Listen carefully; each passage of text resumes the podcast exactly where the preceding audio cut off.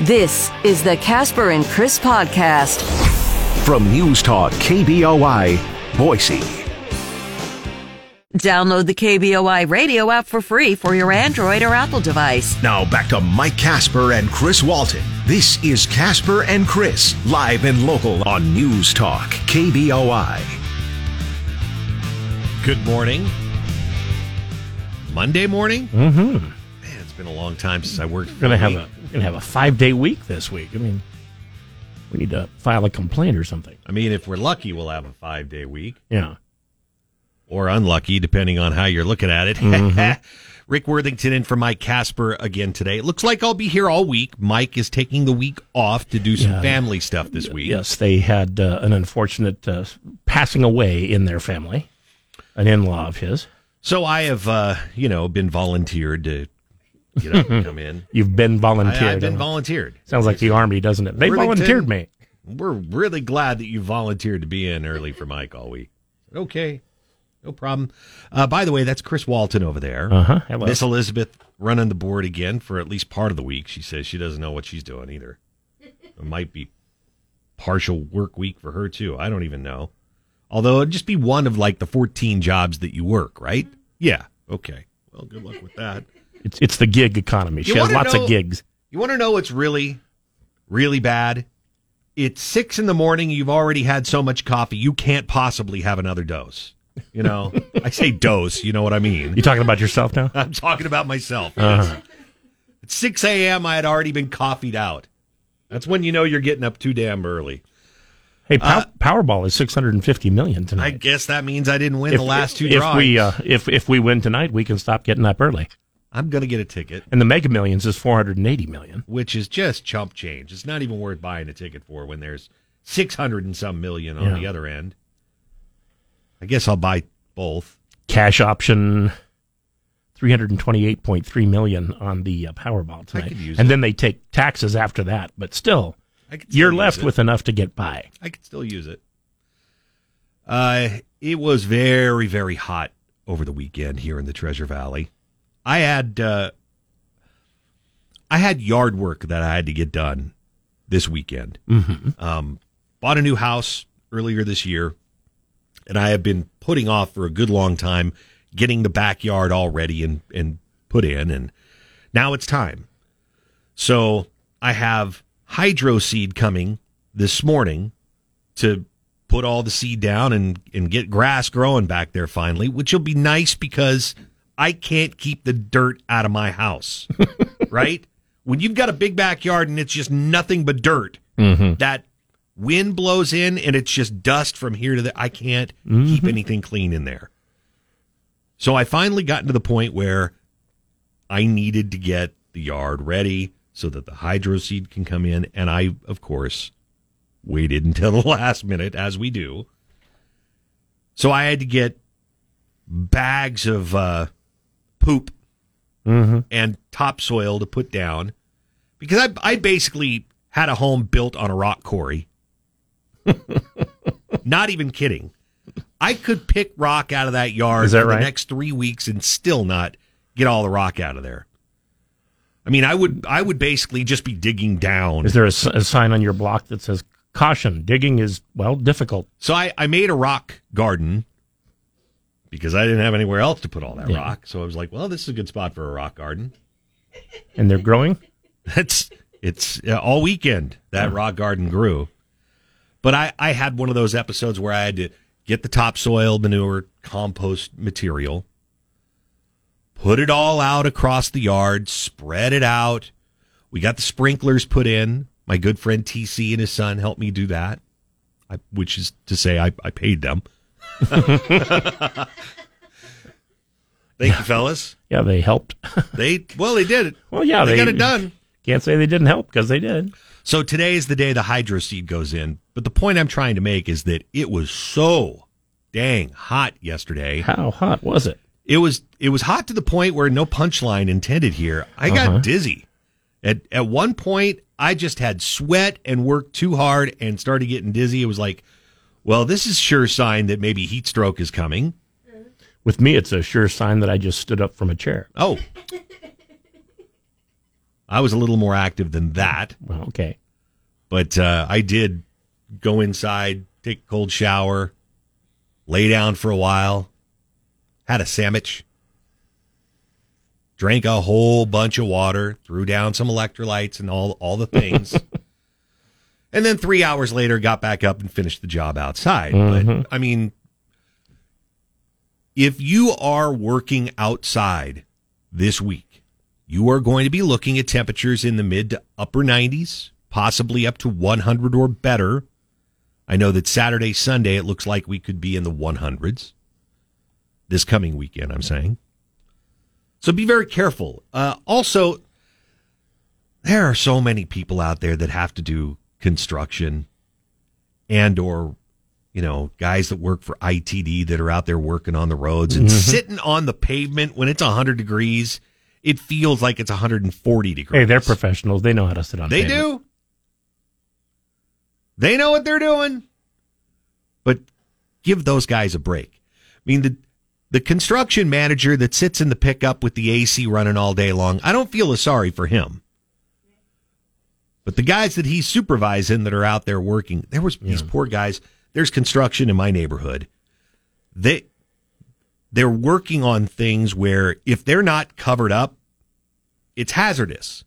So they've got hoodies on and pants on and work boots covered head to toe. And it's 100 degrees and they just have to be melting. And I just felt I felt bad for them. I brought little bottles of water out. Thin guys, are they? Yeah, there wasn't a lot of weight on them. Or they were on a hell of a weight loss plan. Hey, I got it. Let's go do construction this summer. I mean, you remember back in the day, the wrestlers had to wear the those outfits that would make you sweat, and you'd, you'd go run. Oh, yeah. you'd run off. Two Well, I, I always remember that in high school on the like the day uh, of weigh-ins. You know uh, that uh, we'd be down in the gym or something, and there'd be members of the wrestling team be, would be skipping class and just running laps in l- what looked like parkas. Yeah, you know, trying to it make turns weight. out that's not very healthy. it just well, just yeah, because basically they were they were just trying to get rid of water weight. Yeah. Yeah, that's not uh it's not the best thing for you, as it turns out. But a lot of people do that to try and make weight. And I get that. But yeah, it's it's not strictly speaking the best thing you can do for yourself. 615, it's time that we jump into sports this morning. There's an awful lot happening from over the weekend.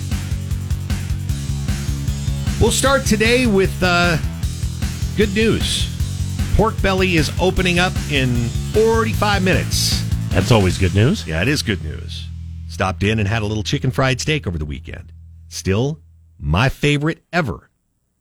The things are huge, and the gravy is delicious, and everything else tastes just the way it's supposed to. But chicken fried steak is the star of the show. You'll like it. Stop by. They open up in 45 minutes at the Pork Belly in downtown Kuna. How about the Mariners taking on the Astros over the weekend? On the way, swinging a line drive into the gap in left center field. Julio off to the races, rounding third, being waved in. He'll score. France rounding second, heading for third. The throw to second, and it's bobbled by Dubon. The throw was there in time. Teoscar Hernandez with a break, sliding into second base. It'll be a double for Teoscar, and the Mariners have the lead. One to nothing here in the top of the fourth inning. And the call on KIRO Radio, that RBI double gave the Mariners a one nothing lead over the Astros. It was the top of the fourth, but they would need more, and they would get more. Two on, one out, one in. The stretch. And the pale pitch, swinging a line drive into right center field. That's going to get the job done. Here comes Ty the score. Rounding third, Teoscar Hernandez. He'll score. Kelenic hustling into second. The throw to second, not in time. Jarred Kelenic with a two-run double into the gap in right center field. And it's now the Mariners three and the Astros nothing. All right, Mariners with the 3 1 win over the Astros, they pull one game ahead of 500 heading into the All Star break. The Mariners actually also pushing themselves into third place over the Angels with that win as well. Good job, Seattle. By the way, the Rangers 52 and 39, the Astros 50 and 41. Seattle six games out of first place going into the break. Who is the best team in baseball right now, would you think? Well, I would have said Tampa Bay a week ago, but Yep. uh, they've lost what six out of seven or seven Yeah, out they of eight did or something like they, that. They've they've won uh, So maybe three out of their last ten games. I was I would say maybe Atlanta, Yeah. but they're the ones that you know, the Atlanta Tampa Braves Bay actually yesterday. But yeah, the Braves though well. are sixty and twenty nine, the best record in baseball, and they won eight of their last ten games. Although they lost yesterday, still a good Right. good winning percentage at sixty and twenty nine. They're number one in the National League and uh, number one overall in baseball right now. KBOI News Time is six seventeen. Day from 10 to 1. It's Dan Bongino. Now back to Mike Kasper and Chris Walton. This is Kasper and Chris, live and local on News Talk, KBOI. 624 News Talk KBOI. Rick Worthington in for Mike Kasper this week, along with Chris Walton. Um, Neither of us is looking for a job right now, which is uh, you know nice, I mean, fortunate. Whatever. You maybe you're not. if you are looking for something uh, to uh, be gainfully employed in, uh, might I suggest the hotel business? Hotels nationwide are offering incentives to fill more than 100,000 open positions amid the busy summer travel season, according to a recent announcement from the American Hotel and Lodging Association. Among uh, hoteliers nationwide, 82% say they're experiencing a staff shortage. 82% of hotels, four out of every five. And to combat this, 75% of respondents are increasing wages. Yay. 64% are offering greater flexibility with hours. 36% are expanding benefits, according to uh, a national survey conducted by the uh, Hotel and Lodging Association. Uh, regardless, 87% say they're still unable to fill open positions no matter what they do. The most critical staffing need housekeeping or hotel maids. Does anybody else think that maybe that has something to do with the crackdown at the border? Does Well, anybody else want to just be the person? it's a says that? possibility considering that uh, yeah, a lot of the people who uh, come across the border are ones that end up taking hotel maid jobs. and people that go out and work in the in the agriculture business, work Mm-hmm. in the fields. I mean, yes, there is probably. i'm not saying that's the only reason by any means, but those are jobs that not many of us want to do, Yeah, and people that come across the border who are need just work and anxious to get a job just anxious to get a job. whatever they need to do. And I wish there was a better answer to people coming across the border so that they could do it legally. Man, I wish there was a better solution to that. Well, I imagine I mean, we we could. we could work one out, but it's it's undoubtedly I mean, not here's not idea. terribly easy, or they How would have done it by now. Instead of the seven or eight bills that we're cracking on the LGBTQ community, that we have seven or eight bills that actually try and help people come across the border legally or not. or not. I mean, I'm just saying, there's a problem there. We we need to have right of refusal as well. I I really I really have to say though that of the people that do work in that industry, Mm-hmm. housekeeping are so underpaid, so undervalued. I mean, when's the last time you went into a hotel room and said, "Wow, this place looks great"? Uh, Portland about two and a half years ago. Did you? Yeah, it was very expensive, so it had to look great. Very expensive hotels. Yeah. probably pay their help a little bit better. Uh, one would hope. I would hope. I don't know the answers here. I'm just speculating that maybe the crackdown at the border does have some effects on people in those industries. Farmers would say so. coming up, I'll, I'll mention this too. This is another thing about uh, hiring practices and whatnot. There's a Los Angeles restaurant that uh, they're getting hate mail and threats of protests because on their bill, people have started noticing that there is a 4% surcharge that's listed for, uh, it's listed for employee health care. Ah. well, we'll discuss that and uh, many other stories. Local news on the way for you coming up. KBOI News Time is 627. Broadcasting from the Empire Title Studios, we are News Talk, KBOI. 634 News Talk KBOI. Uh, once again, temperature is going to be very, very hot this week. We're in the mid to upper 90s pretty much all week long, and then could be near 100 uh, this coming weekend. Mm-hmm. Twilight Criterium held in Boise over the weekend. Yeah, it looked like a lot of fun. Looked like a lot of people were out there enjoying that. I think that's terrific. Although, again, in the mid to upper 90s, you got to find some shade in order to Yeah. sit and watch the race. Some people bringing their own shade. Some people just finding a tree and kind of camping Well, out. and and there were people who, uh, if if you were sitting right on the curb, uh, every time the uh, riders went by, you got a breeze. Which is nice. That was on TV last night. They said, "Well, yeah, it was really cool every time they went by." I was like, whoosh. Ooh, thank you. Come again. Yeah. Uh, folks, I'm just trying to say that it's going to be hot all week long. The local weather forecast says that, uh, yeah, we'll, we'll be in the upper 90s. And we've also jumped into that portion of the year where it seems like you're going to have wildfires. Fire departments are all very, very busy. They're jumping out to different things. So if you're going to go out, you're going to look for places where you can cool off by the river, things like that. A lot of people go up into the mountains and go camping.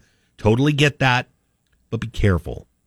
If you're hauling a trailer or something, make sure that the chains don't drag because the chains can spark and then all of a sudden you've got a wildfire. Don't take your some people I my dad did this once. Drove his pickup out into the weeds to you know, we were camping. So he Yeah. drives out into an area where we're going to camp and parks too close to where they had all these weeds. And so the weeds caught fire because the truck was as hot as fire, you mm, know? right. Yeah. Lots of ways to start a fire. You got to be very careful out there. I was like what Gallagher said. He says, "How can a forest fire start from like a, a discarded cigarette?" He says, "I can't get anything going in my hibachi with kerosene and hand grenades." We'll take a break here. We'll be right back. KBOI News Time is 636. It's 670 KBOI on Alexa. First say, Alexa, enable the 670 KBOI skill. Then when you want to listen, say, Alexa, open 670 KBOI. Now back to Mike Kasper and Chris Walton. This is Kasper and Chris, live and local on News Talk, KBOI. 642 on News Talk KBOI. Along with Chris Walton, I'm Rick Worthington. It's already 70 degrees outside here in Boise. It was a little warmer, actually, when I came in this morning around 3. It was like 75. Yeah. Well, it's cooled off a little bit. That's great. Mm-hmm. Still going to be hot. Saw this story, and I don't know if you want to say, well, karma. Do you remember former U.S. gymnastics doctor Larry Nassar? I, uh, Nasser? Na- Nasser I, Nassar? I, I do. I believe he's been in jail for some time. he has been visiting the Gray Bar Hotel. He was convicted of sexually assaulting all those USA gymnastics team members. Mm-hmm. Not a real nice guy.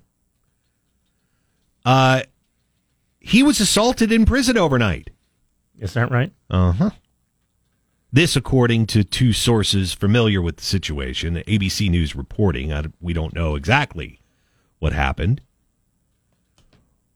We know that he's in prison, Yeah. and we know that he was assaulted. Yeah. And sometimes that assault in prison means he dropped the soap. I, I really don't know what happened. I'm speculating here, and I'll I'll quit doing that. Yeah. Could have been stabbed. Could have been hit. Here's what could've- we know. could've been something worse. Here's what we know, and this is universally true in prison, and you hear about this all the time. If you are convicted of messing with kids and you go to prison and they put you in the general population, you are not treated well. Word to the wise. Guys, don't mess with kids. Yeah. Don't mess with women either. If But- somebody's wise, And- you probably don't have to, to tell them that. But yeah, it's it's it's good advice anyway. do not mess with kids. Because if you go to the general population, you're going to get dealt with. And I think that's what he is finding out now the hard way. So to speak. The extent of his injuries are unknown. We understand that he's in stable condition. He was convicted, though, of state and federal charges for sexually assaulting members of the USA gymnastics team. He's serving his sentences, which total hundreds of years, at a prison in Florida. ABC says this is a developing story. Stand by for updates. Well, I don't know that we need an update. I don't know that I need anything more than that. How about other news in sports that doesn't deal with that? That was disturbing. Yeah, no, no matter how you look at it, that's going to be disturbing. All right. Something happened can't- over the weekend I can't imagine a non-disturbing prison assault story. Yeah, no kidding. NBA Commissioner Adam Silver unveiling the format for the new mid-season tournament that will take place this year. More on that in a moment. First, I got to tell you that sports is brought to you by the Pork Belly in downtown Kuna, where they'll open up in about 15 minutes. Coffee is delicious. Just the coffee that they make every day. But you can also get much fuffier coffee. You're looking, what do they call it? Hip That the- drips? that the official, yeah, hip drips, Hip and, drips. and neat eats is what they have there. Mhm. So if you're looking for a coffee on the way to work, you're in Kuna. They've got a drive-through window. You stop in, you get your coffee, and you take off. Or if you're smarter, you'll order your coffee inside and sit down and have some breakfast. Just saying. Stop by the pork belly today. So what did A- Adam Silver unveil? A new mid-season tournament that will take place this year, and here's what he had to say about it. So this is a concept that has been rumbling around the league office for about 15 years. And we spent a lot of time with our competition, with our players association, our players and our teams, figuring out just what the right format would be. What's interesting, it's not a new concept in sports. For those who follow particularly international soccer, it's a long tradition of having in-season tournaments, mid-season tournaments, different kinds of cups throughout the year. So we thought, what a perfect opportunity for a global league like the NBA. And it's a perfect fit for our game. All 30 teams will participate in this in-season tournament. So every single team has a chance to win this cup. We chose Las Vegas to host the semifinals and final game because this city knows how to host big events. That's why you're all here. Does anybody recall the conversation we had last week about sports in Las Vegas? How everybody wants to be in Las Vegas right now. Well, the you're- found a way, didn't right they? next to, right next door to the sports book. Yeah, Yeah. yeah. Does anybody think a basketball tournament in Las Vegas isn't going to draw a lot of betting, Oh, I'm sure it will. especially for the people that want to go and attend? I mean, hopefully, players won't get involved because that's no no. It's also called hypocrisy, but you know what I'm saying. KBOI News Time, 648. Listen to KBOI online. Go to KBOI.com and click the Listen Live button. Now back to Mike Kasper and Chris Walton. This is Kasper and Chris, live and local on News Talk, KBOI. Now 707 on News Talk KBOI. Rick Worthington in for Mike Kasper all week long, I'm sad to say. Yeah. And Chris is too. Uh, But Chris see. is here though. Hi, Chris. Hi. John wrote in to say, hooray, it's snowing in July at the White House. Talking about the uh, bag of cocaine that was discovered. Apparently, it was found in a place where people are uh, supposed to, you know, empty their pockets and, and go through a metal detector. And so it's basically, it, it looks like somebody emptied their pocket and realized they had uh, Ah, crap. I had Coke. cocaine in there and uh, dropped it on the floor. Whoops. Uh, the uh, in the Onion, you know, the parody newspaper. I love the onion. It said uh, uh, one of the headlines was uh, "White powder found at White House turns out to be Joe Biden," which I just thought was interesting. I saw uh, Joe Biden had done an interview, and I, I don't know who it was with, but he was defending his age during the interview. I was like, well, man, there's you really got to work hard to say, I'm only 95. What are you talking about? Come on, man. I would have just said, "Well, what is it you'd like me to do about my age?" I I'd, feel I'd reverse it if I could. I'm a spry old guy. Uh, somebody wrote in that they didn't uh, sign it, but it says uh, "crackdown at the border." What crack is Rick on?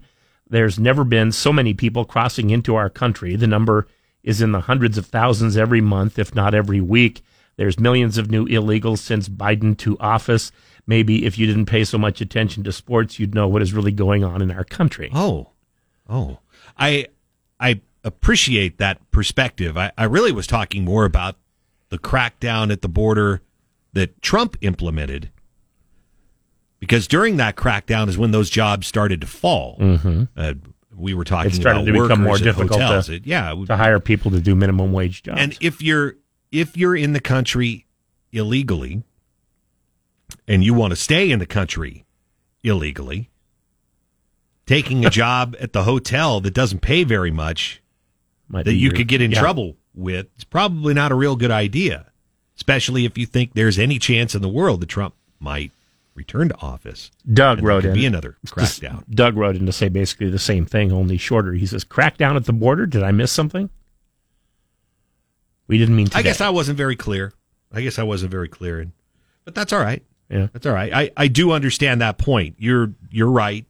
You're absolutely right. You two that wrote in, crackdown not occurring at the border right now. I was going to mention this. Uh, the owner of a highly acclaimed Los Angeles restaurant said his staff is receiving hate mail and threats of protests after a local podcaster called out the 40 seat bistro this week on social media for adding a 4% surcharge.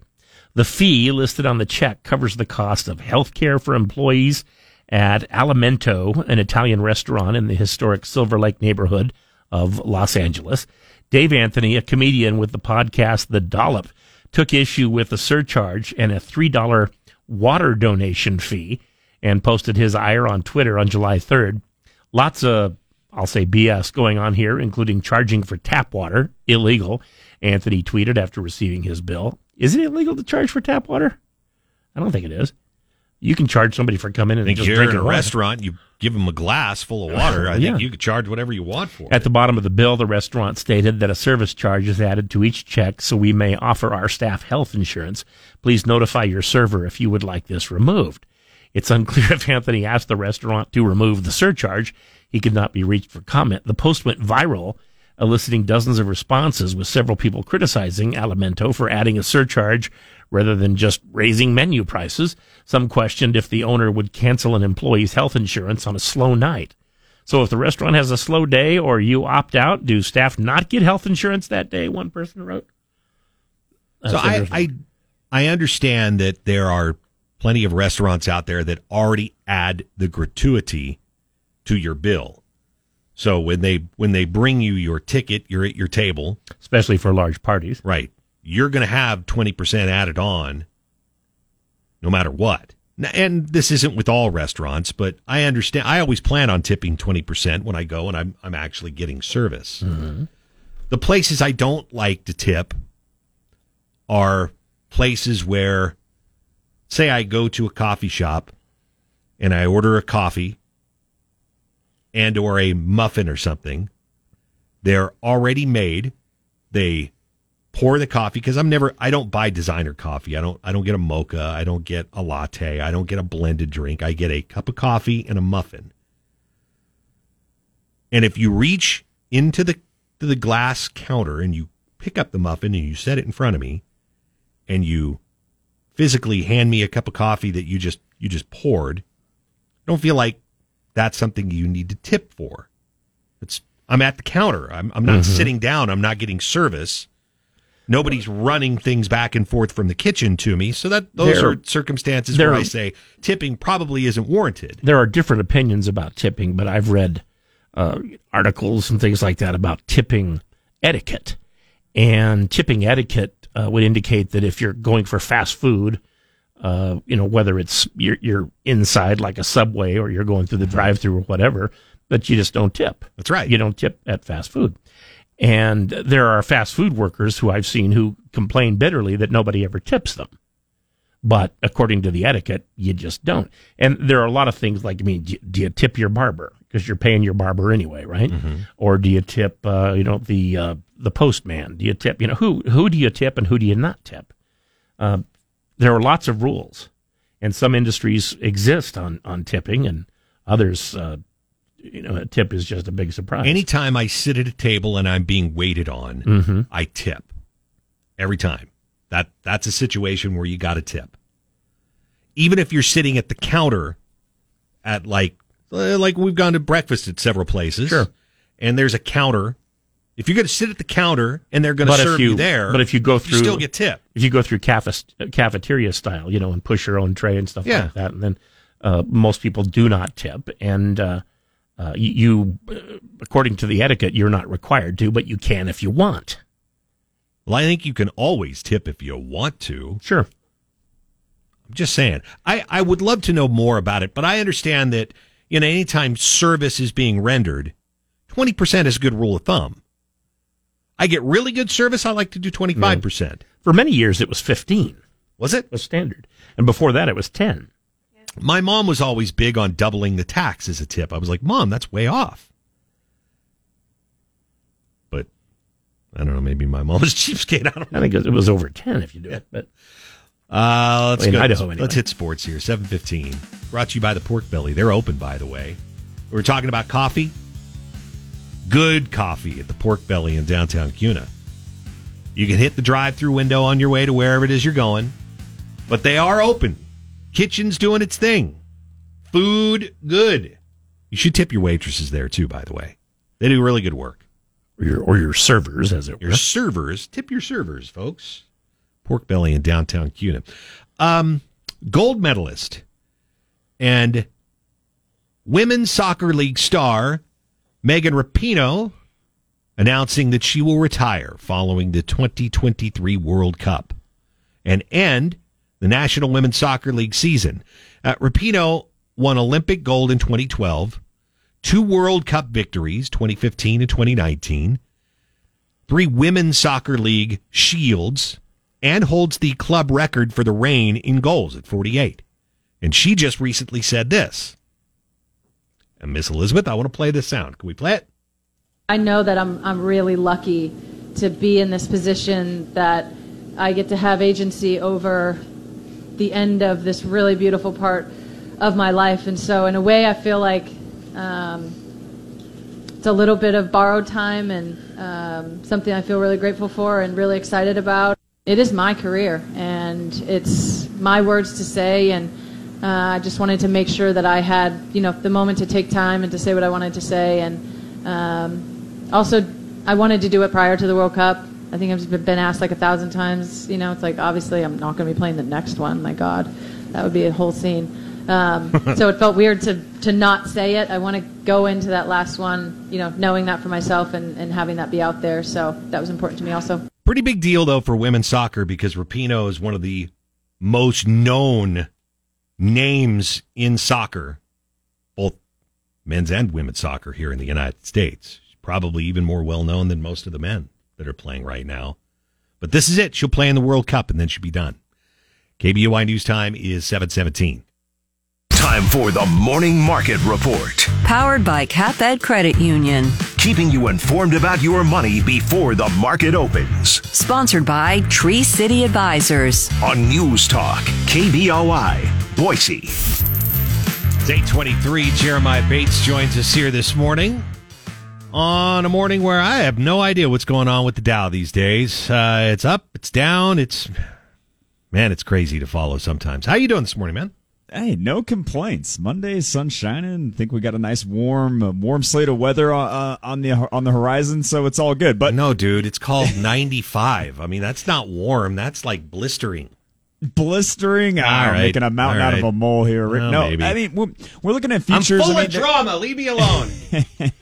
they're basically flat. And, and it, we're coming off a shortened week last week, obviously with the Fourth of July. We had some economic data in the form of jobs coming through that you know shook the markets a little bit. They were losing. It was a losing week last week across the board, whether looking at the Dow Jones, the S and P 500, as or or the Nasdaq. So now we're moving into a new trading week. Again, it's basically flat right now, but it is a busy week in the terms of information that we're going to receive. So Wednesday morning, we get the consumer price index for the month of June, which of course all eyes are on month over month because that's a key indicator of where the next movement is going to be from the Federal Reserve. Now, after that, we also had the producer price index, which is out on Thursday, which is just another form of uh, data coming through, which will give us some insight on inflation. So not only do we have Significant inflation data coming out this week. We also kick off the second quarter of earnings season where we're going to see uh, the largest financial institutions. You have JP Morgan, Wells Fargo, Citibank, BlackRock. You also have Delta Airlines, Pepsi. All these companies are going to kick off the next round of earnings that are going to come through. Now, you got to remember quarter one earnings that we had most recently they largely held up. Now on the on the argument to that is that you had analysts down I mean essentially lowering their earning expectations, so that's why we saw a basically a surprise to the upside. Now the question becomes Will that be the case for second quarter? Yet to be seen, but again, this is going to give us some insight as well of as far as these consumer staple stocks. Like I, I like to pay attention to Pepsi, Coca Cola's, your retailers, like Walmart. I'm always interested to see their earnings reports, not so much what they produced in the past, but what their forward looking guidance is, and give us some insight of what the uh, back half of this year is going to hold. But again, I got a feeling this week could be a little bit choppy. If we see a if we see inflation data come in higher than anticipated, I think we see much of what we saw last week, especially in reaction to the jobs report. If we see high inflation, I think we might see a little bit of a pullback in the market again. Wouldn't be surprised to see some profit taking, but I don't think that's going to catch anyone off guard. If there's one thing that I think uh, this second half of this year will bode for investors is it will be a it will be volatile, it will be a bit choppy, but um, Again, that is a feature of the market, not a bug. All right. Thanks very much for your time. We'll check out the market in another hour, okay? Thanks, gents. Good, good. Jeremiah Bates, there he goes. 74 outside. News is on the way. It's next. KBOI News Time is 726. Broadcasting from the Empire Title Studios, we are News Talk, KBOI.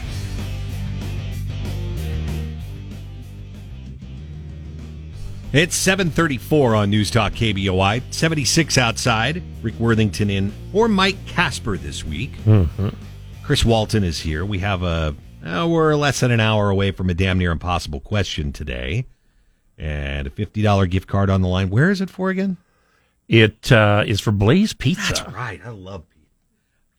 I like Blaze Pizza. Mm-hmm. I could do that. Somebody wanted to know is that the same place that makes Blaze potato chips? No, that's no, Lay's. No, um, yeah, so that's completely different. The Blaze potato chips; those are edibles. You'll find those in Ontario. Oh, there we go. Sorry, teasing. Uh, uh, did, did Texas you... Governor Greg Abbott began installation of his floating border on the Rio Grande River on Friday. The floating border is made up of large buoys and is placed near uh, Eagle Pass, a migration point on the river. Underneath the uh, buoys, there's a layer of webbing to prevent people from swimming underneath the border. Abbott and other Texas officials hope the buoy border will deter migrants from crossing the dangerous river into the U.S. Many organizations are against the border, including the uh, Texas chapter of the American Civil Liberties Union. Uh, David Donatti an attorney for the Texas ACLU called the floating border the latest in a chain of gifts from the state to private contractors to fuel the governor's manufactured crisis at the border. That's so, interesting. So they're not big fans. I guess not. Yeah, I guess not. I was going to share with you a story from uh, ABC before I saw this about uh, Chris Christie former New Jersey Governor Chris Christie is uh, called estimates of tens of thousands of people attending former President Trump campaign rallies as absurd. Fox News Shannon Bream asking Christie on Fox News Sunday to weigh in on local authorities in South Carolina estimating that one of Trump's recent rallies there had been attended by about 50,000 people. And he said that's absurd. He said that Trump rallies are meant to serve Trump not the American people. 50,000 is absurd, he told her. But I'm not going to get into an argument about that. Here's why he doesn't care about the American people, he droned on for a, an hour and a half yesterday in Iowa. He lied about the farm deal with the Chinese. They haven't even complied with a quarter of what they agreed to Donald Trump to do in terms of buying soybeans and other things from the farmers of Iowa. He spent the rest of the time talking about his own indictment. This is not somebody who's fighting for the American people and their future. This is all about his ego. Christie, as you know, is not a very big Donald Trump fan. He's also running against him for president. He is definitely running against him. He's been a very big critic, though, and repeatedly said that Republicans will lose the White House if they once again nominate Trump in the primary. Said Sunday that Trump's campaign is for himself and himself only and not in it for the American people at all. Uh, that's Chris Christie speaking. Chris Christie, as far as conservatives go, pretty dang conservative.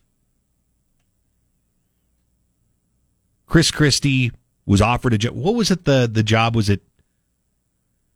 Trump offered him a job at the White House, but I don't remember if it was. I don't remember what the job was right offhand. Do you, Rue? No. No. All right. I'll figure it out. KBOI News Time is 738. Drive home live and local with Nate Shelman this afternoon at 3. Now back to Mike Kasper and Chris Walton. This is Kasper and Chris, live and local on News Talk, KBOI. 744 now on News Talk KBOI. Rick Worthington in for Mike Kasper this week. We'll open up phone lines for you here coming up 208 336 3700, 1 800 529 KBOI, or pound 670 on your Verizon Wireless. We always have a damn near impossible question for you, so we'll have that in the 8 o'clock hour. Um, Major League Baseball All Star break now, right? Mm-hmm.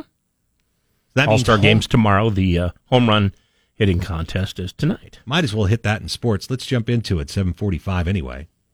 Brought to you by the Pork Belly in downtown Kuna. Coffee windows open. You're smart. What you do is you go sit down at the counter right in front of the kitchen and you shout out to Chef Wally, it's in there. Hey, I bet you can't make the best bacon ever. And then he'll like wait, what? And then he'll try and make the best bacon ever. It's it's really you just got to get in his head a little bit, but the food's pretty good when you do that. So give that a shot. Pork Belly in downtown Kuna. Major League Baseball All Star break, as we said, is now underway, and the home run derby is tonight. Who is in the home run derby? Hmm. not maybe some of the guys you want to see hit. No Giancarlo. No Aaron Judge. Really? No. Seems like Aaron Judge should be in every home run hitting contest. Maybe should be, but see, a lot of the guys that already have that big contract Mm-hmm. don't really need to do the home run derby now. Maybe the fans would like to see it, but meh, I don't really care. So you won't see them. Mariners fans, though, did get to see their team get over 500 after a big victory yesterday. The pitch on the way, swinging a line drive into the gap in left center field.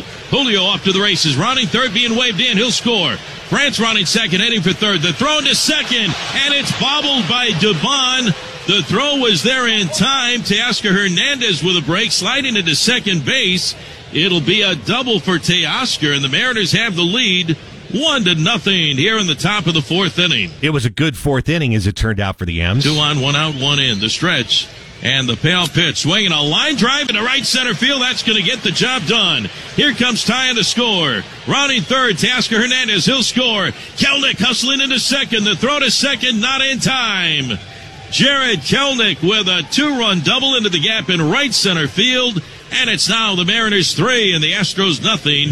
And the Astros would only score one. The bullpen held it together, and Seattle gets a 3 1 win. They go to the All Star break in third place, one game better than the Angels. The Angels have more losses, but the same number of wins. But percentage wise, that'll move you up. Of course, the Angels still without Mike Trout for what, another seven weeks? Yeah. Mm. That's going to hurt. Tough times for them.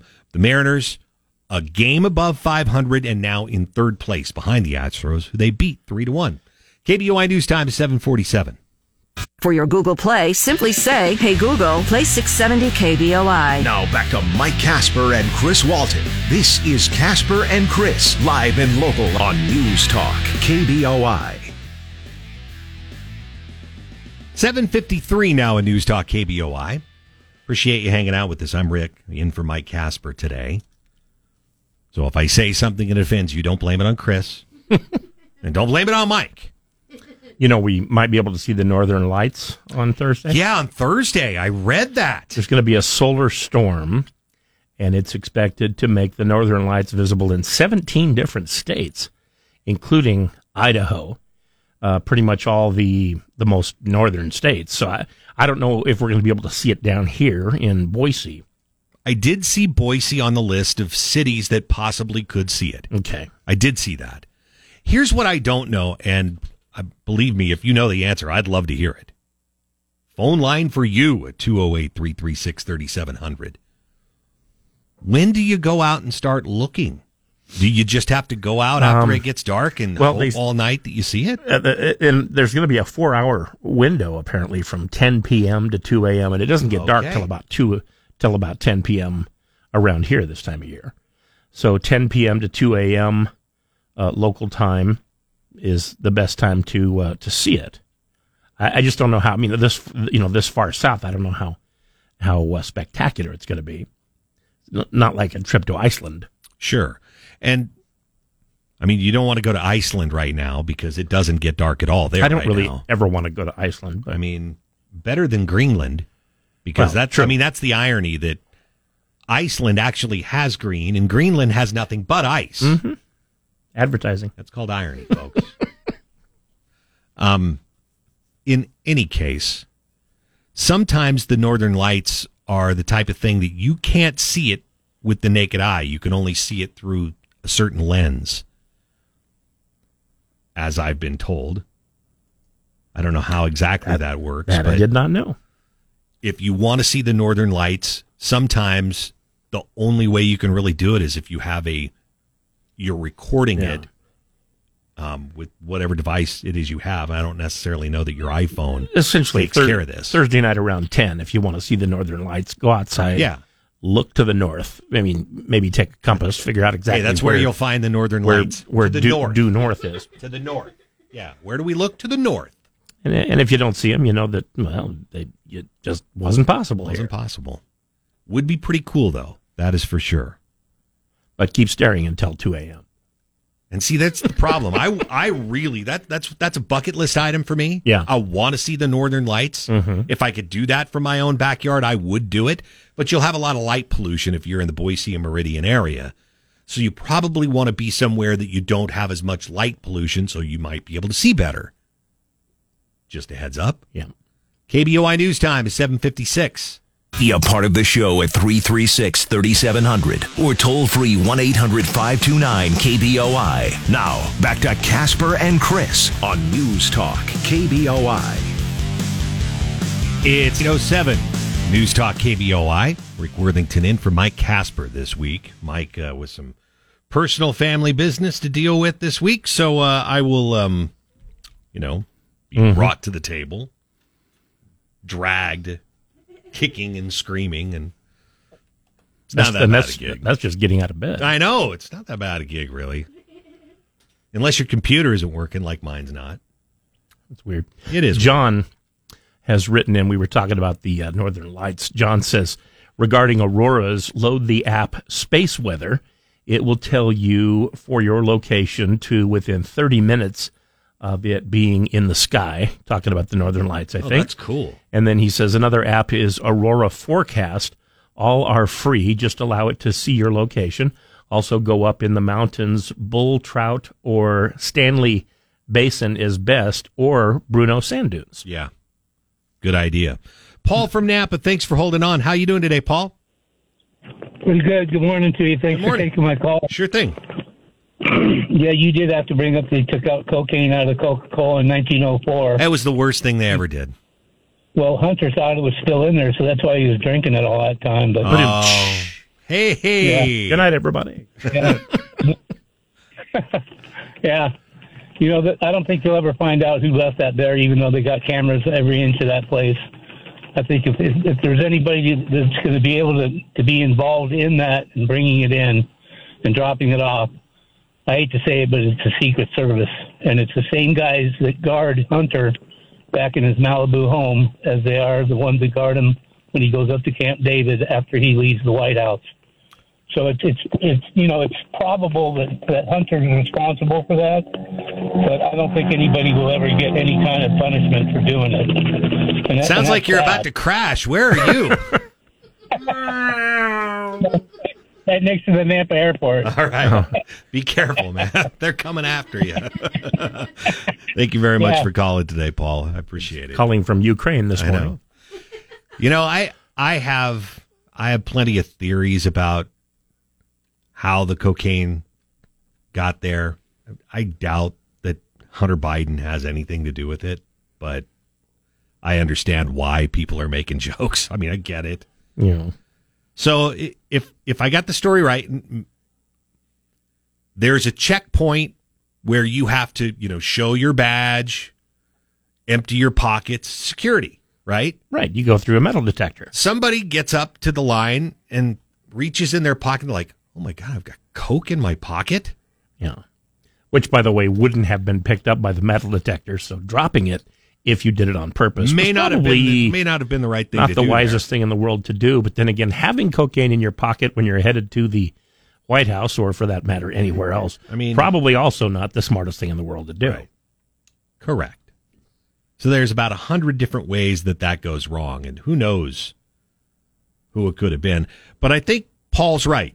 There are cameras on every inch of that place. It would have to be kind of hard not to be able to go in and find out. I mean, I guess there's lots of stealthy ways to drop a bag of coke if you don't want to get caught with it. I just don't know what they are right offhand. Straight down would seem to be one. I mean, yeah. Would it be easy to conceal? God, I don't know. I really don't. It's when you turn to the person behind you in line uh, and say, "Hey, hold this for me." 17 states in the U.S. could get a glimpse at the northern lights this week thanks to a geomagnetic storm impacting the atmosphere midweek.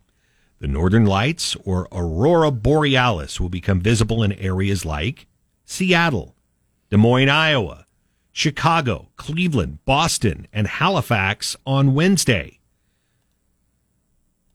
The KP index, which measures global auroral activity, ranges from 0 to 9. It will be a KP5. Anything above KP5 rating means a geomagnetic storm will appear. Thursday, the aurora will intensify. I can't speak today. The aurora will intensify as the index increases, making the colorful lights more visible. That's according to the Geophysical Institute at the University of Las- Alaska at Fairbank. Which is pretty far north as universities go. Uh, I was looking through the cities that could see it, and here you go. Aurora Borealis will be visible across parts of Washington, Idaho, Vermont, Wyoming, New Hampshire, Montana, North Dakota, South Dakota, Minnesota, Nebraska, Massachusetts, Maryland, Ohio, Wisconsin, Michigan, New York, Maine. you heard Idaho in there, yes. Boise is on a short list of cities that have high populations where you might be able to see the aurora Thursday night. What time do we get dark? Like 10, Around 10 ish. 10 ish? 10 ish, anyone? So you go out early in the evening, I, early in the evening, early at night, mm-hmm. when it gets dark till about 2 a.m. That's your four hour window, Chris Walton says. There we go. And if you don't see it at 10, I would say stand there and stare Stand until there 2. and wait. I've done that, by the way. Uh, You might even start hallucinating. Well, there think you see there have it. been several times where they've said to us, they, I mean the National Weather Service or Mm-hmm. whoever is in charge of these stories, say you might be able to see it. Chances are not great. I mean, there's there's probably just a greater chance that you won't see anything. But there's a window where you might. So if it's on your bucket list and you don't want to go to Iceland or Alaska, maybe you get to see it. I did see a picture though. I want to say it was KTVB that had a somebody had a picture of the northern lights that they had mm-hmm. taken from somewhere in in Idaho close to Boise, but it was in an area where there was very little light pollution. So out in the middle of the desert. Yeah, probably. on the middle. It wasn't in their backyard. You know, it wasn't in the middle of downtown or they were standing on top of a building taking pictures. This was mm-hmm. definitely somewhere where there was not much light pollution. All right, we'll take a break. We're going to have your damn near impossible question coming up here in a minute and a chance for a $50 gift card to Blaze Pizza. Is Blaze Pizza the place that LeBron is part owner of? I mean, the franchise is owned by somebody locally, but the, the company overall, Blaze Pizza, I want to say that's a LeBron James investment. Let's see. LeBron James is a part owner of Blaze Pizza. Yes, I know a thing or two, apparently. he's uh, got a he he owns about thirty five to forty million dollars worth of the company. He invested in 2012 when it was just starting up, and now it has 340 locations in 41 states. Blaze Pizza. All right, we'll take a break. We'll be right back. Damn near impossible question coming up right after this. KBOI News Time is 815. Tonight at 10, it's Michael Knowles. Now back to Mike Kasper and Chris Walton. This is Kasper and Chris, live and local on News Talk, KBOI. All right, 823, Rick Worthington in for Mike Kasper. Chris Walton's over there. He's got the question. We know we're playing for a $50 gift card to Blaze Pizza, though. And we know that the lines are jammed because somebody thinks they know the answer anyway. Mm-hmm. So we'll repeat all the critical information. Here you go, Chris. It's uh, brought to you by Berkshire Hathaway Home Services, Silverhawk Realty, here to promote your property worldwide. The number 47 ranked Berkshire Hathaway brokerage in the world. That covers three continents, 12 countries, and 1,500 brokerages. Call 208 888 4128. And the question on this date, July 10th in 1985, the Coca-Cola Company announced it would be bringing back the recently discontinued Coca-Cola formula as Coca-Cola Classic or Coke Classic. How many days had it been since they had, uh, with great fanfare, introduced new Coke as its replacement?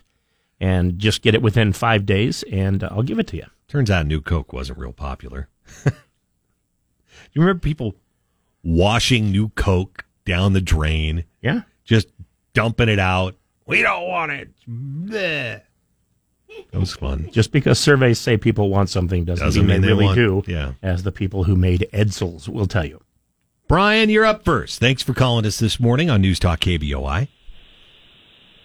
Hi guys, I'm gonna say 79 days. 79 days. It's either 79 it's days. either 78 or 79. I will give it to you and you are a winner. Nice job, Brian. Yeah, it was it was just like a day or two over 11 weeks and uh, they really could have done it earlier than that. New Coke was uh, available for uh, 5 more years and then they changed the name of it to Coke 2 in 1990 and kept it on the shelves for 12 more years, not very many shelves and in 2002 it was uh, unceremoniously discontinued permanently. Yeah, I I remember trying it. It wasn't very good. I mean, there were some people that didn't care for New Coke. There were some people that said, ah, it's just fine. And I was young enough to the point where I didn't really care. It was a sugary drink and I was all about it. Sugar, Sugar's good. Aw, honey, honey. Brian, I'll put you on hold. We'll get some info from you and hook you up, all right? Uh, thanks. Right on. Hang on. Yeah, New Coke could have been labeled as anything. I remember that was one of the one of the nice things about going to the grocery store with mom is that there was always a soda machine at the store. And for 25 cents I could get a Shasta. All right. I could get a Shasta cola. And I didn't care if it was Shasta because it was a sugary drink. I, w- I would tell you that I've had more Shasta than anything else in my life, except for that uh, I grew up drinking Cragmont, which was the Safeway brand at the time. Okay, yeah. And I mean, if Kirkland had a brand, I'd probably buy that every time I was at Costco myself. But you know what I'm saying. Congratulations, Brian. KBOI News Time is 826. Remember, if you missed any part of Kasper and Chris this morning, check out their podcast on the KBOI app or on KBOI.com. Now back to Mike Kasper and Chris Walton. This is Kasper and Chris, live and local on News Talk, KBOI. Monday morning, 839. Mike Kasper is out this week. I'm Rick Worthington, filling in for my man. Little family business running for the Kaspers this week. We're wishing him well, thinking Mhm. about him. Chris Walton's over there. I am. How are you doing today, buddy? Can't complain. Did you have a nice weekend, though? It wasn't bad. Did It you was, do uh, anything, or did you just kind of hang out? Uh, I just, well, we did a lot of stuff around the house, actually. Got quite a few things done. Attaboy. Uh, much like yourself, I was doing some outdoor work. Oh, I just hate yard work so much. And uh, right now, I just we're we're just starting, you know, to seed and uh, and fertilize our lawn as well, just like you. ex- Except that ours isn't brand new. Ours just died last year, so Mm. it's kind of brand new, but sort of not. brand new to you. yeah, we got all the we got all the weeds killed, but now we need something green to fill in those patches. I moved into a new home uh, in about February, and through February and March and a good piece of April, we weren't able to do anything. It was just too wet. Can't plant when you know you've got standing water everywhere. And uh, where we purchased our home, it's kind of out by the new Owyhee High School out there off McDermott. Okay. And I, I really like being out there. The issue is, is that yard of mine is 90% rock, 10% dirt. It's like I'm living in a rock quarry. It's crazy. So my friend and his son helped put in sprinkler lines mm-hmm. and they brought out a trencher to which they after about 40 minutes decided we can't use this anymore. We got to go get a bigger trencher. there were too many rocks. Wow. So we got out the bigger trencher, which did a much better job and also churned up enough rock for me to make a little rock garden on the side of the house. Otherwise, I'm hauling rock everywhere, right? I like rock gardens because there's no pressure because you know they they're not going to grow, so you No. you know it, it's not a big deal. No, the only issue is just making sure the weeds stay out. If they do grow, that's weird. Correct. It also saved me from having to go get a bunch more rock to put in on the side of the house. Sounds great. But point is, I've been waiting to get the yard taken care of, and now it's time. I got the hydro seed guy coming in this morning. In fact, he might already be there, my place today. And I had to put uh, topsoil down, you know, with the fertilizer already in it. And by that, I mean cow poop. Yeah. Great smelling stuff.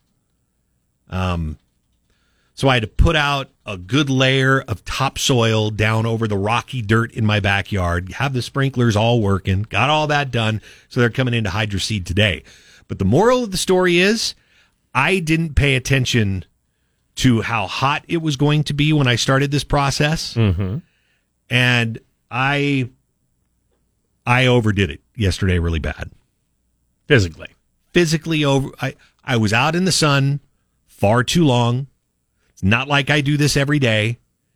And I looked at my end game as I've got to get this done today, or I'm going to have to tell the Hydro Seed guy to come back another time again. It's not like I haven't done that three times already. So went out, got all the yard work done, about died in the process. Damn near died. No, not really. But I, I did get dizzy at one point. It's like, okay, it's time to time to listen to my body and go lay down for a bit. I did. Finished the job a few hours later and you know, it's all done. But mm-hmm. it was not easy to get up today. My I God. don't I don't give myself real strict goals. With me, it's like if I don't get this done today, then I'll get it done some other time. I don't I don't do that. I set and goals. I'm and I'm positive about that. We'll open up the phone lines for you today at 208 336 3700 or 1 800 529 KBOI. Pound 670 on your Verizon Wireless if you want to jump in there. Uh, story that I saw out of the Idaho Capital Sun today Students in the Boise School District are filing a federal lawsuit against Idaho school officials to keep them from enforcing a new law meant to prevent transgender students from using school restrooms that correspond with their gender identity, not necessarily the gender that they were born with. Signed into law by Governor Brad Little back on March 22nd, Senate Bill 1100 requires the public schools maintain two separate multi occupancy restrooms, showers, changing facilities, and overnight accommodations for students based on their sex assignment at birth. And that law took effect at the beginning of this month, July 1st. According to the law, and I know you know this, Chris, but I'll read it for all of our listeners here today. According to the law, no person shall enter a multi occupancy restroom or changing facility that is designated for one sex unless such a person is a member of that sex. Drafted by the Idaho Family Policy Center, conservative Christian policy and research group, the law also allows students to sue their school for five grand if they encounter a student using a restroom that doesn't align with their sex assigned at birth. How did they arrive at $5,000 for that? I don't really have any idea. And that's being honest. I, I don't know if that's a, a random number or they figured this may in fact happen and we don't want them suing the school for more than the school district Yeah, like- can actually. Well, but, you know, depend, depending on the jury you get, I mean, a jury could award a, you know somebody two million bucks, or five thousand, or nothing. The lawsuit was filed in federal court Thursday on behalf of Boise High School's Sexuality and Gender Alliance. And, And they are students. mm, yes. And there's a name here, Rebecca Roe. It's a rising seventh grade transgender student who is using anonymity to protect her identity. So we don't know exactly who Rebecca Roe is. This is a name It's like- that is It's like John Doe, Jane Correct. Doe, Rebecca Roe. Yeah. Yeah, Rebecca Roe, Richard Jane Doe. Roe. Yeah. Plaintiffs are suing the State Superintendent of Education, Debbie Critchfield, the Idaho State Board of Education, and the Boise School District under the claim that the law violates the equal protection and due process clauses of the 14th Amendment and Title IX to the Education Amendments of 1972 by singling out transgender youth for discriminatory treatment. Well, you know what? They've got a case. It's been filed. Won't be the last lawsuit, I think, in which discrimination is being asserted against the state for such a law. I was surprised when Governor Brad Little signed the law. I wasn't, to tell you the truth. Weren't you? No. It's a conservative thing. It's a conservative law. Sure, it's a conservative. He's a thing, but conservative. He signed it. We've seen plenty of conservative laws that the governor has been smart enough to say, "Hey, we don't want to sign this law and put it in because while it's really good that the legislature passes something like this, we actually put it into law. We're going to get sued, and now we're going to have to pay for the lawsuit and whatever damages we're causing when we lose." We'll take a break and take your calls. Okay, let's do that. excuse me. Uh, again, the number to call 208 336 3700, 1 800 529 KBOI, or pound 670 on your Verizon Wireless. I think Idaho's going to lose this case. We'll talk about it when we come back. KBOI News Time is 847. Download the KBOI radio app for free for your Android or Apple device. Now back to Mike Kasper and Chris Walton. This is Kasper and Chris, live and local on News Talk, KBOI. 853 now on News Talk KBOI. Rick Worthington in for Mike Kasper today. Uh, I've been talking about a story that you'll find in the Idaho Capital Sun today, if you want to check it out, about Boise students suing Idaho officials to protect trans youth from school restroom bill. This is just in the header. According to lawsuit, access to restrooms that correspond with gender identity are an important aspect of gender dysphoria treatment. So, uh, as far as the as, as far as the students are concerned, if you think you're a female, use the women's bathroom. If you think you're a male, use the men's bathroom. I think, and the- apart from that, we'll just mind our own business. Correct. Okay. I, I- I think what you're looking at though is the, and this is why I think the state and or these school officials that are being sued here are going to lose. Because again, we're talking about gender dysphoria. Gender dysphoria. I think we're all pretty clear on what that is now. If you are born a man but identify as a woman and you have been medically diagnosed as having gender dysphoria, being told you can't use the other restroom is not okay by court definition. So, where have we seen precedent? How about the state being taken to court by Adree Edmo, who was a prison inmate who wanted the state to pay for her gender dysphoria surgery? Which is, in other words, a sex change operation. I mean, is that accurate? There's probably a lot more to it that I just honestly don't understand. But that is the gist But of it. that is yes. the gist of it. Sued the state because the state said, we won't pay for your gender dysphoria. Well, you know what? The state lost the case. Again, dealing with this particular issue gender dysphoria. I'm going to tell you, I think the only way the state starts winning cases like this or that case is if somehow you can medically prove that gender dysphoria is BS. If you could prove that, then maybe these cases would go away or you'd start winning them. But again, gender dysphoria is the issue. You're saying you can't make trans not use the bathroom in which they identify, you're going to lose this case. That's why I don't understand why the governor signed it.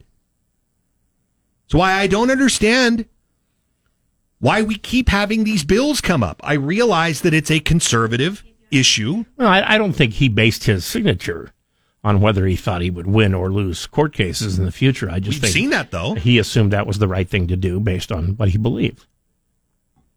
Well, you know what? I'll, I'll buy that and I'll be okay with that. But again, when we're talking about gender dysphoria going against medically proven cases, you're going to lose those cases. It's going to cost the school district. It's going to cost the State Board of Education. We'll take a break. Wait, do I go to 59 here? No. No. Okay, we will take a break then. We'll be 45 right more seconds. Gotcha. All right, so I'll tell you where to call. 208 336 3700 is Miss Elizabeth is lining up the phone calls right now for us. 1 800 529 KBOI or pound 670 on your Verizon Wireless. If you think that there is a, a way to win these cases, I'd sure love to know it. Maybe you just think they're garbage and you want to tell us that. I guess that's okay too. All right, now go to break. I don't want to wait 10 seconds. Can't I just do it now? All right. Clearly, I don't know the clock in this as, as much as I would like to. It's all right. KBOI News Time. Today from 10 to 1, it's Dan Bongino. Now back to Mike Kasper and Chris Walton. This is Kasper and Chris, live and local on News Talk, KBOI. 906, thanks for hanging out with us on News Talk KBOI today. I'm Rick Worthington, in for Mike Kasper. I'll be here this week. It is already 83 outside on our way up into the mid 90s. I heard 93, then I heard 96. I don't know what the temperature is going to be, but it's going to be in the 90s. It's going to be warm. Not mm-hmm. much. Talking about a story today that appears in the Idaho Capital Sun. I encourage you to go to idahocapitalsun.com and read the story for yourself if you'd like to join the conversation because there's a lot of information that's in the story that I can't read all at once. But I'll, I'll give you the I'll give you the gist of it. All right. There is a group of students in the Boise School District that have filed a federal lawsuit against Idaho school officials to keep them in, from enforcing the new law that's meant to prevent transgender students from using school restrooms that correspond to their gender identity. We have talked before on this program about gender dysphoria, which is at the heart, once again, of lawsuits that are being filed against state agencies and officials. So I'll let you know first what gender dysphoria is in case you're not familiar with it. Gender dysphoria, it's a medical condition. It occurs when there's a conflict between the sex you were assigned at birth and the gender with which you identify. It can create significant distress and can make you feel uncomfortable in your own Yeah. body. People with gender dysphoria may want to change the way that they express their gender. And, and dysphoria doesn't just mean that you are transgendered. The dysphoria is part of the distress that comes with it. It is if, a- if it's it's a- if it's messing up your head that you can't be the gender you want to be or that you're you know having difficulty. Yes. That's the dysphoria. and it's something that a medical doctor has to identify. I mean, you could have gender dysphoria and a doctor not tell you that's what it is, but typically speaking, you're diagnosed with it, and then you go down the road of now legal battles as mm-hmm. well. So, this particular story is about the students filing this lawsuit and who they are suing to try and basically get it thrown out. And there you go. But gender dysphoria, again, is at the heart of this issue, which is why I think this is a loser for the state of Idaho. It's going to be a loser for the school board, for the school district, trying to keep someone who has gender dysphoria from using the bathroom in which they identify. I know it's something the conservatives have been beaten down the door on, especially during this last legislative session. But in the end, you're going to lose these cases, folks. I don't know that that's a given necessarily. I mean, uh, with you know, conservative judges and whatnot, it's a possibility that uh, somebody, you know, d- despite precedent that has been set, it- somebody could go against precedent. Mm-hmm. And that, I mean, that's really why the, I say uh, this is a loser. the- Precedent's the, been the, set. the current uh, the current Supreme Court has gone against precedent uh, a few times. You know, you're right about that. I hadn't really considered the Supreme Court on this. That's a ways up the food chain. But if you would like to discuss this, number to call is 208 336 3700 or 1 800 529 KBOI, pound 670 on your Verizon Wireless. Steve is up first. Hey there, Steve. How are you today? Good. How you doing, Rick? I'm well, Steve. Thanks for calling. Good. You know, ocean. Oh, shoot. Would you oh, agree shoot. with that? Uh, we're, we're st- I, I didn't catch what you said. Say again, please. Dysphoria is an emotion.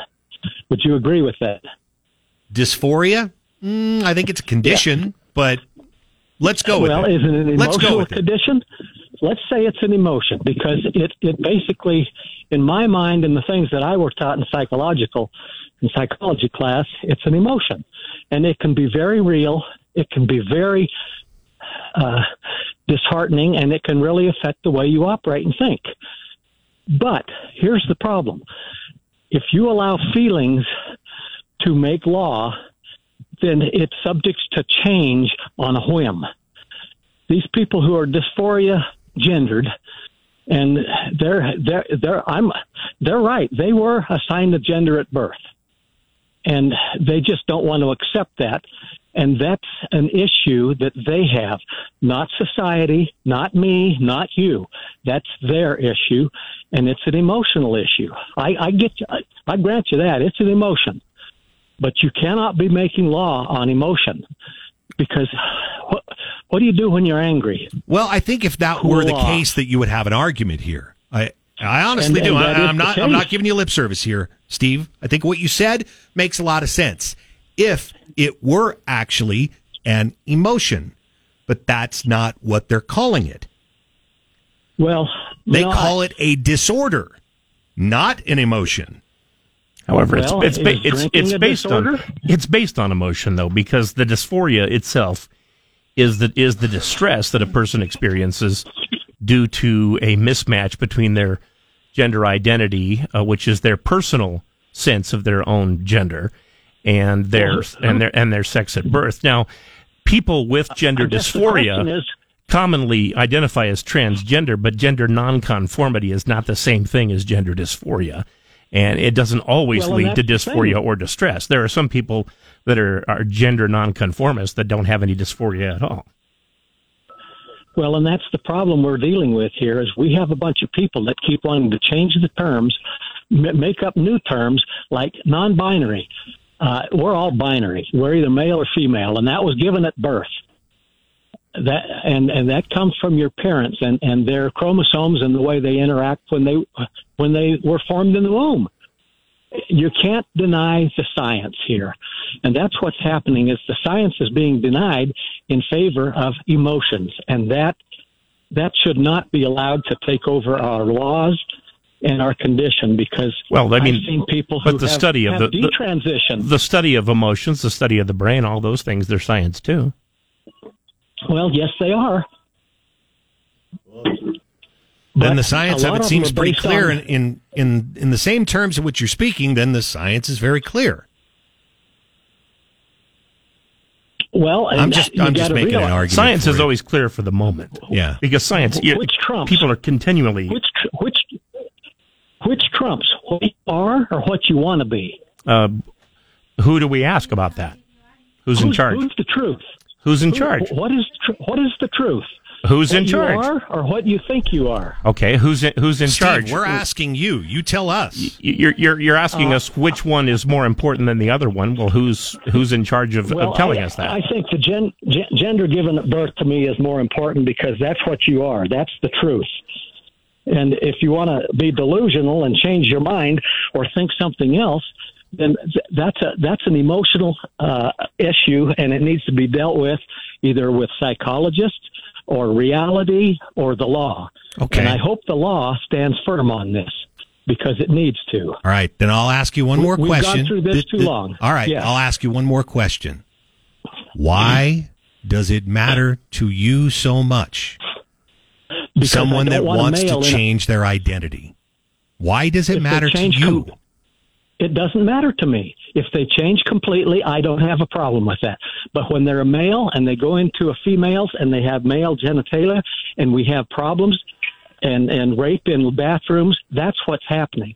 And, and what's, we can't determine if they're serious or well, not. except That's there the has problem. in the United States thus far there has never been a single case of a transgender person raping somebody in a bathroom. Uh, yes, yes, there is, and it's in prison.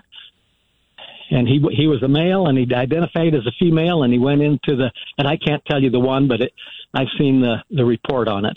I haven't seen that one. Uh, but I- okay, I, I, well, won't say but- there's never rape that's occurred in prison. Well, and how Steve, I'm going to let you run here because we got some others that are ready to come on here, but I appreciate the call. And I think we were just going to go round and round and round and round with Steve, but I like the call. We'll take a break. If you're on hold, stay right there. We're going to get to you. I've got a line open, though 208 336 3700, 1 800 529 KBOI. I still think this is a loser of a case for the state of Idaho, and I haven't heard anything that changes my mind. KBOI News Time is 915.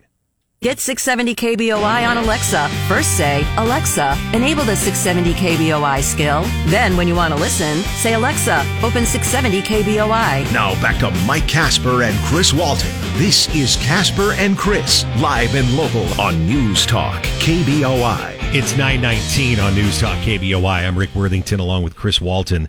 The story we're talking about appears in the Idaho Capital Sun if you want to read it. It says students in the Boise School District filing a federal lawsuit against the Idaho school officials or against Idaho school officials to keep them from enforcing a new law meant to prevent transgender students from using school restrooms that correspond with their gender identity.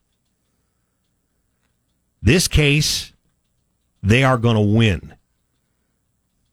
This after Senate Bill 1100, requiring the public schools maintain two separate multi occupancy restrooms. The law that took effect on July 1st. It essentially says only little boys that were born little boys go to the little boys' bathroom. Same, same with the girls.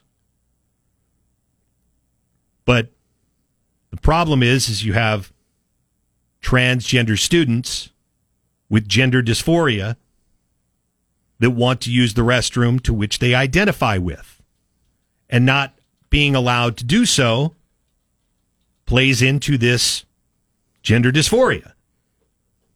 It's a medical condition diagnosed by their doctor. Marine Bob writes and he says, uh, Hi, Chris, just tuned in for a minute to see what you were discussing. The fact is that transgenderism or gender dysphoria is a mental illness. If you want to cut off your penis or your breasts, you are mentally ill. Go to a surgeon and tell them you are identifying as a one armed man and would they amputate one of yours? It won't happen. The fact is, you can take hormones and other drugs to change your appearance, but you can never change your chromosomes you will just be someone dressing up and pretending to be something that you aren't. The normalizing of this kind of thinking is by people trying to disrupt this country.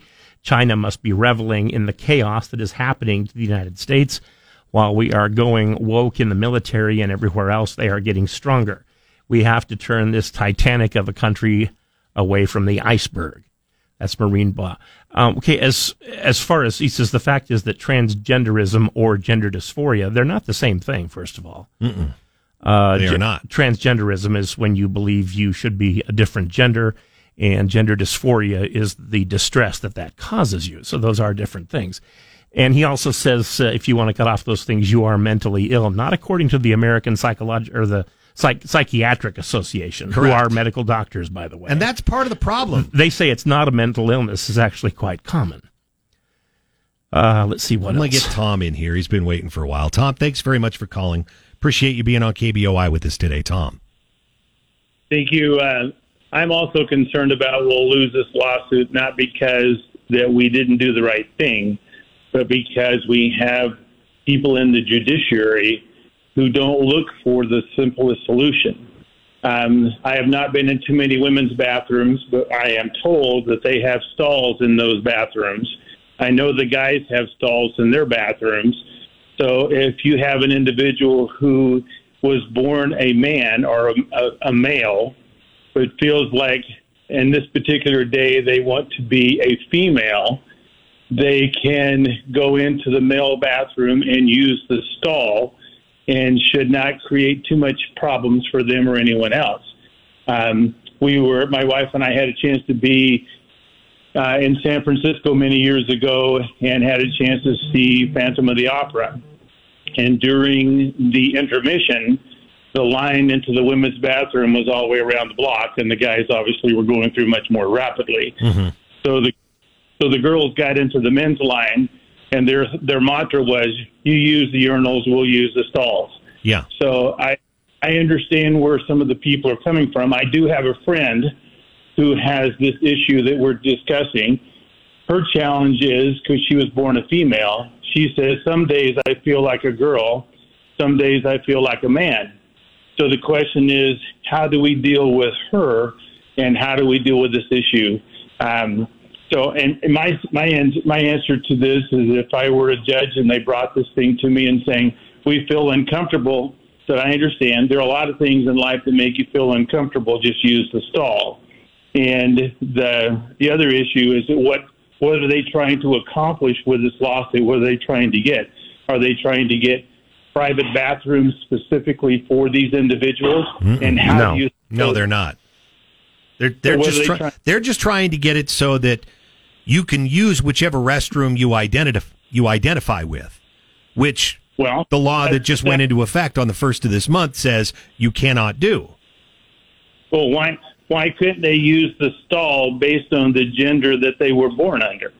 why would that create a it's problem? it's it's not a it's not a case of being able to sit down or not. That's got nothing to No, do no, no. with it. No, I, I, I get what you're saying. I'm you're you're saying just go use the stall and let's let's all get along. And I I understand where you're coming from, but someone who has gender dysphoria is saying you trying to tell me I can't is discriminatory, and it is discriminatory based on legal precedent that we've seen. Now I, I'm not saying they're right or they're wrong. I'm not taking a side. All I'm saying is you're going to lose this case based on discriminatory practices that's already been set precedent in law. So Yeah, by I'm- passing this bill, you're you're railing for a lawsuit. And here it is 10 Yeah, days I- into the month and you've got it. Yeah, my suggestion, my com- comment would be then, then what happens when those individuals who are not saying that they have, you know, they do not have not been diagnosed with dysphoria now are coming back and saying, I don't feel comfortable having those people in my bathroom. How do we handle those lawsuits? That's a There is no fantastic question, man. Yeah, Just use the stalls, I guess. I mean, you- I mean, because that argument could go both ways, right? Just use the stall. Yeah, the, the, the, yeah. The, the the answer to the question is if you were born with a penis, excuse my French, if you were born with a penis, you go to the men's bathroom, and if you don't feel comfortable, you go into the stall and you either stand up or sit down, do whatever you feel comfortable with, and then you leave. Well, Okay. Tom, I, I appreciate the call today. We've got to go to a break here, but uh, I, I think when we're looking at this particular case, I mean, you've got lawsuits now challenging Senate Bill 1100. It went into effect as law on July 1. July, let's see, it was Thursday, so 7, I think. Mm-hmm. A week into the month, Pretty much. you got your first lawsuit, but you had to know it was coming. You had to know as soon as that bill was signed. And I know I told Mike Kasper, I'm, I probably told you as well, Chris. You wait, there's going to be a lawsuit challenging discrimination. And sure enough, a week into the month, we've got our first. 208 336 3700 is the number you can call. We'll be right back. KBOI News Time is 927. Broadcasting from the Empire Title Studios, we are News Talk, KBOI. 934. Glad you've called this morning at 208 336 3700. We'll jump to the phone line straight away. John is in Oregon and calls in on News Talk KBOI this morning. Hi, John. What part of Oregon are you in today? I'm in a little town of 400. It's called Haines. All right. Well, thanks for calling today. What can we do for you? Well, okay, the gender thing. Um, first of all, I think it's bad for Idaho and it's bad for the country to be coming down on trans people the way that they're doing. Two, uh, this is a biological thing. You know, it's it's known that not everybody has the right X and Y chromosomes. I mean, there are biological differences in people, and a lot of it has to do with hormones. For instance, some women have a lot of testosterone, some men have a lot of estrogen. Why is that? It's biologic, and it's time for I think it's time for America to realize that we're not rooted totally in the Bible. I mean, not all Americans are religious. And it's time for some people to realize do we want to be a country of the Old Testament or the New Testament? You know, Jesus taught love and understanding. The uh, Old Testament teaches all the stuff you hear about in Leviticus. There was some stoning, Now- yeah. I mean, who do we want to be? Do we want to be a grateful people for our great democracy and love each other, or do we want to just criticize each other for the way they color their head? I mean, it's it's. Uh, what happened to where's Caitlyn Jenner? He's a Republican who has some good ideas. Why do why don't we uh, have him in the conversation? I mean, come on. I don't know. It's an excellent question. John, thank you very much for the call. We appreciate you listening in Oregon today. Some people can't uh, uh, or, or have a hard time dealing with the fact that uh, Caitlyn Jenner actually is a conservative. Mhm. That's correct. Because they don't think that you know somebody who is uh, transgendered could be a conservative. Well, this is a very particular case where the plaintiffs are suing. Well, let's see. The state superintendent of education, Debbie Critchfield, the Idaho State Board of Education, and the Boise School District under the claim that keeping them from using the restroom of their choice, I say them, I mean transgenders with gender dysphoria, that the law violates the equal protection and due process clause of the 14th Amendment and Title IX of the Education Amendments of 72 by singling out transgender youth for discriminatory treatment. So, and of course, that's based on the belief that if you are transgender, you should be treated as the gender that you are transitioning into. Which is what legal precedent says you're it, supposed it, it to does. do. It does now, yeah. June in Eagle. Thank you very much for calling us, June. Appreciate you holding on KBOI. Can we, what can we do for you today? It's Jim and Eagle, by the way. Jim, Jim. I'm sorry. It says June on my list, okay. but you know, I'm Miss Elizabeth will get spanked for that. But I'll he's, let you call me June. Okay? so let me. Uh, he's been on. He's right been on hold since June. That's, that's right. Yeah. Hi, Jim. Thank Let me you. dive right in real quick here. Go for um, it. Number one, the last caller was talking about dyeing your hair and stuff. That's not what this is about. No. And um, you know the Bible and everything. Jesus said, "Follow me and change." Didn't say follow me and I'll do what you're doing. But number two, my big concern is that these people have a mental condition that's being ignored, and you can go to Finland and Sweden online, look it up. These two nations were the first ones to embrace this in the 60s. The first ones to start doing sex change, and they started subsidizing living expenses for the people. And you know what?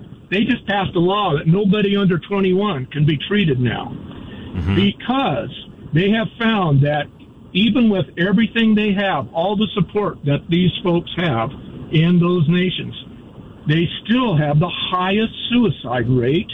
They have the highest rate of schizophrenia. They have the highest rate of manic depression of any other group in society. And going along and, and giving them everything they want did not change a damn thing and they are backtracking on it now. And I think that we need to look at them because they have the longest experience dealing with this phenomenon. Number three, in Washington State, right now in the penitentiaries, they've got a whole bunch of male people who said they identify as a female, and they've moved them into the women's uh, prison, and they got all these babies popping up. So I'm going to tell you, just because someone's transgender doesn't mean they are gay or doesn't mean they're not excited or capable of impregnating the opposite sex.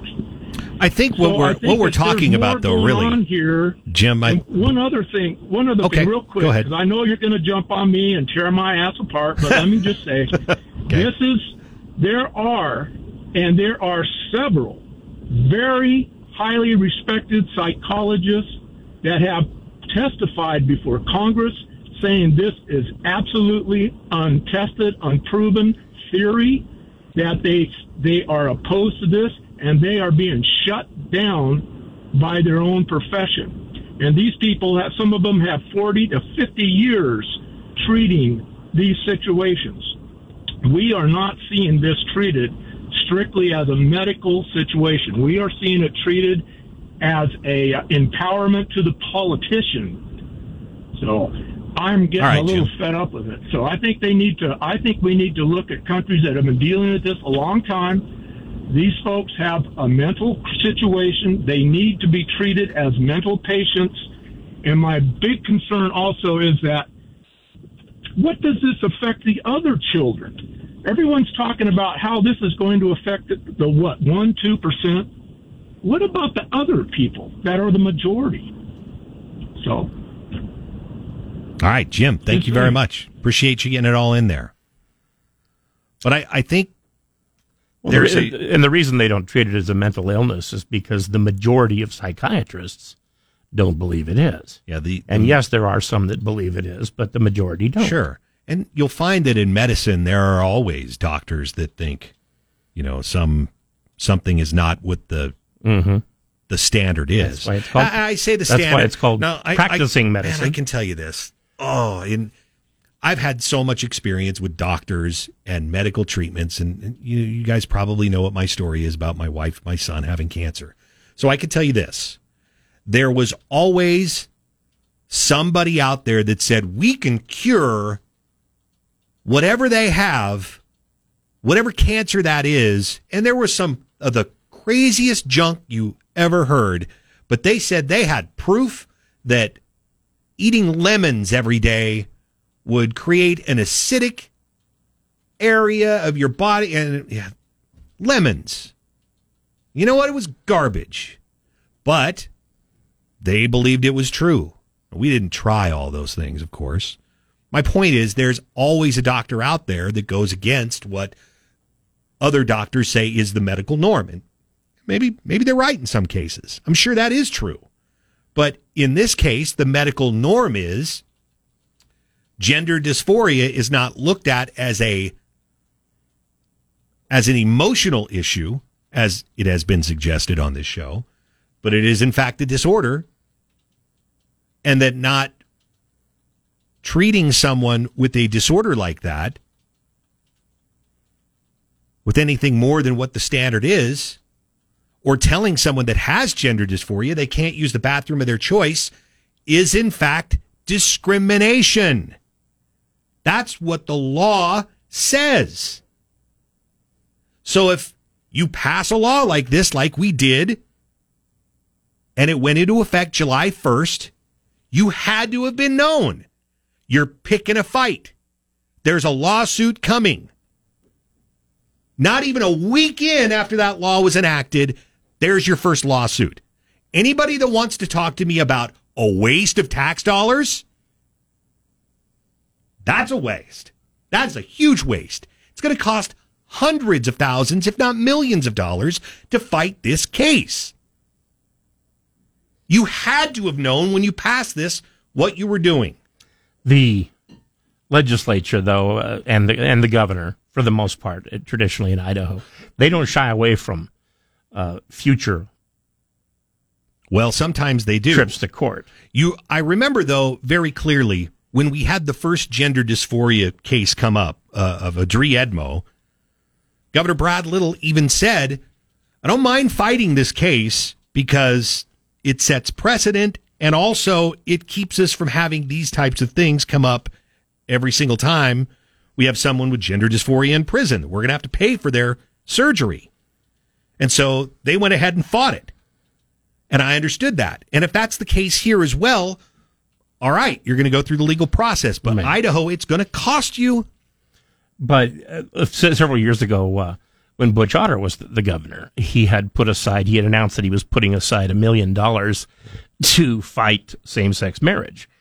And so I said during an interview, I said, uh, the experts are starting to say that we're just weeks away, which we were, weeks away from the Supreme Court ruling that same sex marriages are okay in all 50 states. I said, so putting aside the million dollars, I said, are we not just throwing a million dollars down the drain on something that's an inevitability? Mm-hmm. And he said, no, we're not. He says, it's our principle to fight this. And so if it costs a million dollars, we're going to do it. Mm. And so he was doing it on principle, uh, but was not shying away from the fact that probably it would end up going to court. Got it. Who as, as it is, though, nobody has sued Idaho about it because Idaho went with the uh, the rest of the nation when the Supreme Court declared it uh, right to be legal. Is it Scott that's online for Miss Elizabeth? What does it say? It's Scott. Thanks for my, very much for calling, Scott. You're on KBOI. Hey, thanks for taking my call. Thank so, you. Um, yeah, Jim made a uh, uh, point, which was one of mine. Is what what about what about those kids who feel uncomfortable about having somebody in the restroom? Is there any consideration about about them and their and them being discriminated against? Um, it, it seems like this whole argument's based on uh, small percentage of the population. Why can't they use gender neutral bathrooms? I, I understand your your point here, but when we're talking about discrimination, nobody is discriminating against the children that already have the right to use the bathroom. All we're talking about instead is discriminating against the people you're telling well, can't use but, the but, bathroom. But but what he's talking about is uh, is consideration given sure to those who wouldn't be comfortable with somebody coming in. Now this this, this lawsuit has been filed by a group of students who clearly are not the least bit uncomfortable with it, And we don't really hear much from the people that are uncomfortable with it, students and whatnot. We do hear from their parents once in a while, Mm-hmm. but most of the students just don't mention it. Scott, I think you understand the point I was making, though, right? No, I understand the point you're making, and and Yes, you're sir. and you're and and I'm sure you you know saw the articles or read the articles about the, the female swimmers who had to change in a, a broom closet because they were so uncomfortable being in the same locker room with the the guy that a girl swimmer or whatever, however that works. I understand that, but yes, sir. What about what about their emotions or their feelings? Do they are they not taken into account? Aren't they being discriminated against? Don't do they have to be subjugated to something that makes them super uncomfortable? That is I- a, that is a consideration of it. That's, absolutely, and that's why the that's why it's end up going to end up going to court and hasn't just been. Look, I, I think it's a good point, my man. I, I really do. I Well, the, the reason they, they want to use the same the restroom they identify with, it's not about using the restroom. It's it's not about that. They can use a they could use a, g- a gender neutral restrooms. Those are everywhere, but it's really about uh, an agenda.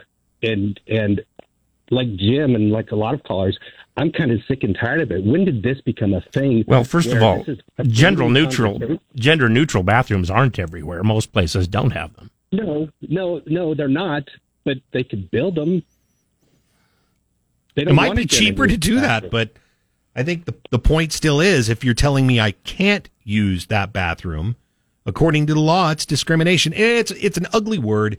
Anytime we're talking about Well, discrimination, we could agree on that. If we talk about agreed. discrimination, it's just an ugly word. It's like I don't want to discriminate against anybody, right? It's just hard from that perspective. And by the way, Scott, I got to run, but thanks so much for calling today. We're not going to get an answer in this program, but we'll take our final call when we come back. KBOI News Time is 948. And Shapiro this afternoon at 1. Now back to Mike Kasper and Chris Walton. This is Kasper and Chris, live and local on News Talk, KBOI. 952. I've got one more on hold, and I promised that I would get there, so I'll do that first. Bill from Nampa, thanks for calling us this morning on News Talk KBOI. Yay! Okay, real quick. I was, I was in the Navy in 1967 to 71 in Hong Kong. First R and R. Had to go to the bathroom. Looked around, didn't see anything that said men or women. Couldn't read Chinese, so we asked, and they said Benjo. Walked into Benjo. It's about eight by eight. Got a hole in the floor. Me and my buddy are taking a leak, and all of a sudden this little Chinese lady comes in, pushes us aside, pulls up her skirt, goes to the bathroom, and leaves. Why not have those here? Well, that that is a different consideration, Bill. I hadn't even considered that, but thank you very much for the recommendation. kind of goes against. Uh, That's called baños in Mexico. kind of goes against. Uh, you know. Uh, well, it, convention, I guess. It it goes against uh, American convention. Yeah, we usually do it a little differently than that. Elizabeth doesn't even know how to respond. She's just giggling. Look, this discrimination makes us all uncomfortable. Jen.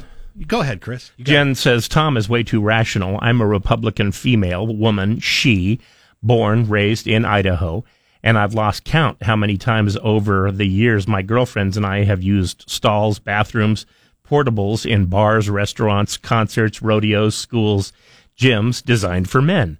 Your callers that are adamant that it shouldn't happen have no idea how much it already does.